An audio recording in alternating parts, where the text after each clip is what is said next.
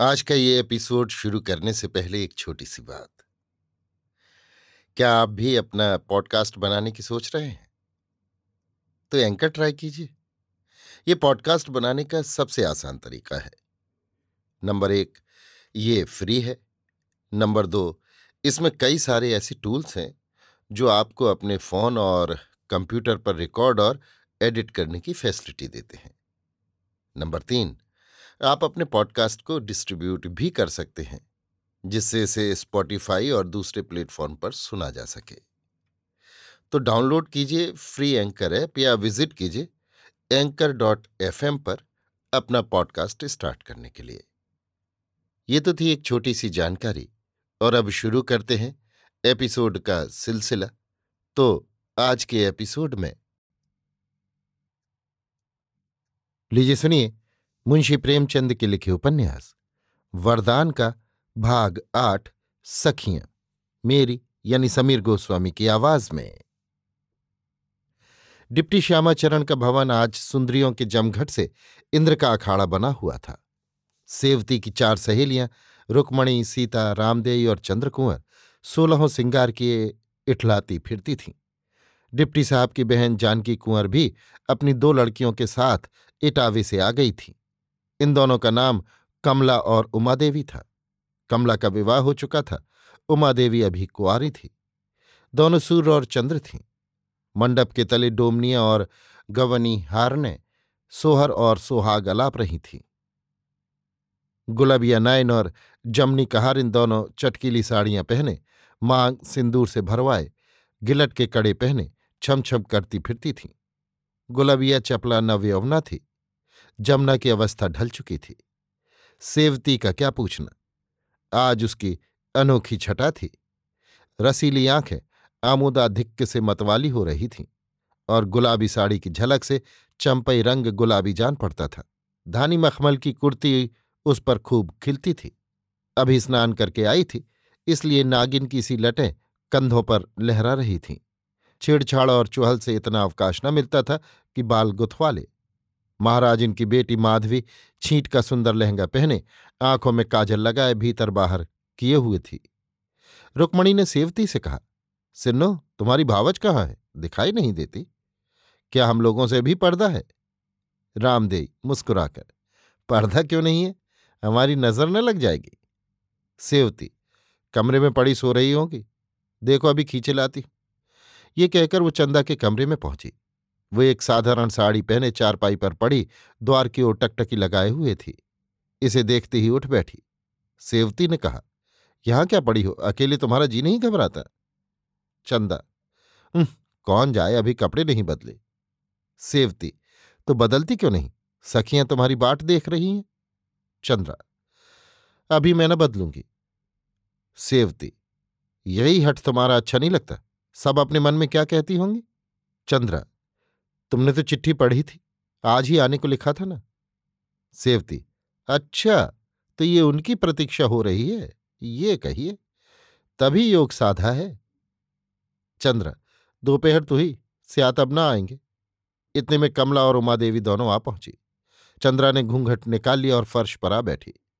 कमला, उसकी बड़ी ननद होती थी। कमला, अरे, अभी तो इन्होंने कपड़े भी नहीं बदले। सेवती भैया की बाट जो रही हैं इसलिए ये भेष रचा है। कमला, मूर्ख है, उन्हें गरज होगी आप आएँगे। सेवती, इनकी बात निराली है। कमला, पुरुषों से प्रेम चाहे कितना ही करे, पर मुख से एक शब्द भी ना निकाले, नहीं तो व्यर्थ सताने और जलाने लगते हैं। यदि तुम उनकी उपेक्षा करो, उनसे सीधे बात न करो तो वे तुम्हारा सब प्रकार आदर करेंगे, तुम पर प्राण समर्पण करेंगे। परंतु ज्यों ही उन्हें ज्ञात हुआ कि अब इनके हृदय में मेरा प्रेम हो गया, बस उसी दिन से दृष्टि फिर जाएगी। सैर को जाएँगे तो अवश्य देर करके आएँगे। भोजन करने बैठेंगे तो मुँह जूठा करके उठ जाएँगे। बात बात पर रूठेंगे। तुम रोगी तो मनाएँगे मन में प्रसन्न होंगे कि कैसा फंदा डाला है। तुम्हारे सम्मुख अन्य स्त्रियों की प्रशंसा करेंगे।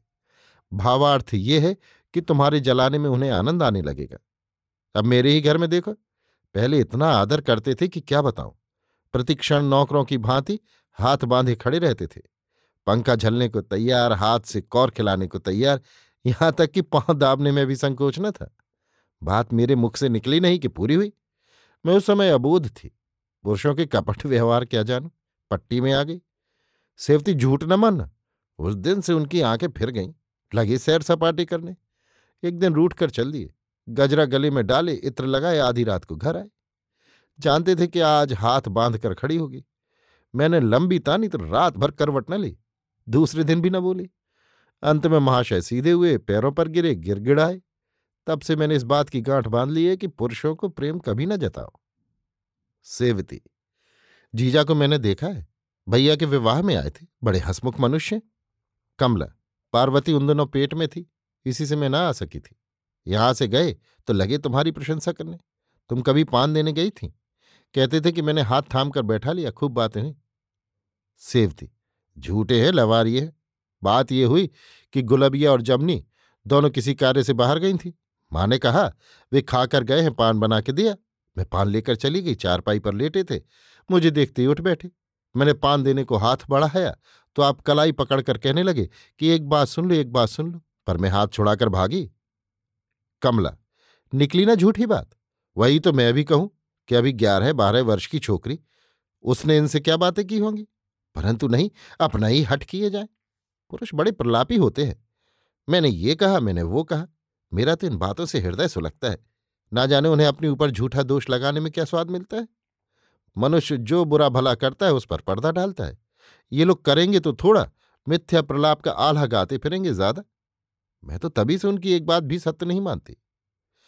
इतने में गुलबिया ने आकर कहा तुम तो यहाँ ठाणी बतलात हो, और तुम्हारी सखी तुमका आँगन में बुलाऊती है। सेवती, देखो भाभी, अब देर न करो। गुलबिया, तनिक इनकी पिटारी से कपड़े तो निकाल ले। कमला चंद्रा का श्रृंगार करने लगी। सेवती सहेलियों के पास आई। रुक्मणी बोली, वाह बहन, खूब। वहाँ जाकर बैठ रही। तुम्हारी दीवारों से बोलें क्या? सेवती, कमला बहन चली गई। उनसे बातचीत होने लगी। दोनों आ रही हैं। रुक्मणी लड़कोरी है ना? सेवती। हाँ तीन लड़के हैं। रामदेव। मगर काठी बहुत अच्छी है। चंद्रकुंवर। मुझे उनकी नाक बहुत सुंदर लगती है। ची चाहता है छीन लूँ। सीता। दोनों बहनें एक से एक बढ़कर हैं। सेवती। सीता को ईश्वर ने अच्छा वर दिया है। इसने सोने की गौर पूजी थी। रुक्मणी, जलकर। गोरे चमड़े से कुछ नहीं होता। सीता। तुम्हें काला ही बहाता होगा। सेवती। मुझे काला वर मिलता तो विष खा लेती। रुक्मणी यो कहने को जो चाहे कर लो, परंतु वास्तव में सुख काले ही वर से मिलता है। सेवती, सुख नहीं धूल मिलती है, ग्रहण सा आकर लिपट जाता होगा। रुक्मणी यही तो तुम्हारा लड़कपन है, तुम जानती नहीं, सुंदर पुरुष अपने ही बनाव श्रृंगार में लगा रहता है, उसे अपने आगे स्त्री का कुछ ध्यान ही नहीं रहता। यदि स्त्री परम रूपवती हो तो कुशल है, नहीं तो थोड़े ही दिनों में वो उससे भागने लगता है। वो समझता है कि मैं ऐसी दूसरी स्त्रियों के हृदय पर सुगमता से अधिकार पा सकता हूँ। बेचारा काला और कुरु पुरुष सुंदर स्त्री पा जाता है तो समझता है कि मुझे हीरे की खान मिल गई। अपने रूप की कमी को वो प्यार और आदर से पूरी करता है। उसके हृदय में ऐसी धुकधुकी लगी रहती है कि मैं तनिक भी इससे खट्टा पड़ा तो वो मुझसे घृणा करने लगेगी। चंद्रकुंवर, दूल्हा सबसे अच्छा वो जो मुँह से बात निकलते ही पूरी करे। रामदेव तुम अपनी बात ना चलाओ, तुम्हें तो अच्छे अच्छे गहनों से प्रयोजन है। दूल्हा कैसा भी हो। सीता, ना जाने कोई अपने पुरुष से किसी वस्तु की आज्ञा कैसे करता है? क्या संकोच नहीं होता? रुक्मणी, तुम बपरी क्या आज्ञा करोगी? कोई बात भी तो पूछे। सीता, मेरी तो उन्हें देखने ही से तृप्ति हो जाती है। वस्त्राभूषणों पर जी ही नहीं चलता। इतने में एक और सुंदरी आ पहुँची। गहने से गोंदने की भांति लदी हुई। बढ़िया जूती पहने, सुगंध में बसी, आँखों में चपलता बरस रही थी। रामदेव, आओ रानी, आओ, तुम्हारी ही कमी थी। रानी, क्या करूँ? निगोड़ी नायन से किसी प्रकार पीछा नहीं छूटता था। कुसुम की माँ आई, तब जाके जूड़ा बांधा। सीता, तुम्हारी जैकेट पर बलिहारी है। रानी, इसकी कथा मत पूछो। कपड़ा दिए एक मास हुआ, दस बारह बार दर्जी सी कर लाया। पर कभी आस्तीन ढीली कर दी, कभी सियन बिगाड़ दी, कभी चुनाव बिगाड़ दिया। अभी चलते चलते दे गया है। यही बातें हो रही थी कि माधवी चिल्लाती हुई आई भैया आए भैया आए, उनके संग जीजा भी आए हैं, ओहो ओहो। रानी राधा चरण आए क्या? सेवती। हाँ चलूँ, तनिक भाभी को संदेश दिया क्यों रे? कहाँ बैठे हैं? माधवी, उसी बड़े कमरे में, जीजा पगड़ी बांधे है, भैया कोट पहने हैं, मुझे जीजा ने रुपया दिया। ये कहकर उसने मुट्ठी खोल कर दिखाई। रानी, सित्तो, अब मुँह मीठा करा सेवती, क्या मैंने कोई मनौती की थी? ये कहती हुई सेवती चंद्रा के कमरे में जाकर बोली, लो भाभी, तुम्हारा सगुन ठीक हुआ। चंद्रा, क्या आ गए? तनिक जाकर भीतर बुला लो। सेवती हाँ मर्दाने में चली जाऊँ। तुम्हारे बहनोई जी भी तो पधारे हैं। चंद्रा, बाहर बैठी क्या कर रहे हैं? किसी को भेजकर बुला लेती, नहीं तो दूसरों से बातें करने लगेंगे। अचानक खड़ाऊ का शब्द सुनाई दिया और राधाचरण आते दिखाई दिए। आयु चौबीस पच्चीस बरस से अधिक न थी। बड़े ही हंसमुख, गौरवर्ण, अंग्रेज़ी काट के बाल, फ्रेंच काट की दाढ़ी, खड़ी मूछें, लवंडर की लपटें आ रही थी। एक पतला रेशमी कुर्ता पहने हुए थे। आकर पलंग पर बैठ गए और सेवती से बोले, क्यों सित्तो एक सप्ताह से चिट्ठी नहीं भेजी? सेवती, मैंने सोचा अब तो आ ही रहे हो, क्यों चिट्ठी भेजू? ये कहकर वहाँ से हट गई। चंद्रा ने घूंघट उठाकर कहा, वहाँ जाकर भूल जाते हो? राधाचरण हृदय से लगाकर, तभी तो सैकड़ों कोस से चला आ रहा हूँ।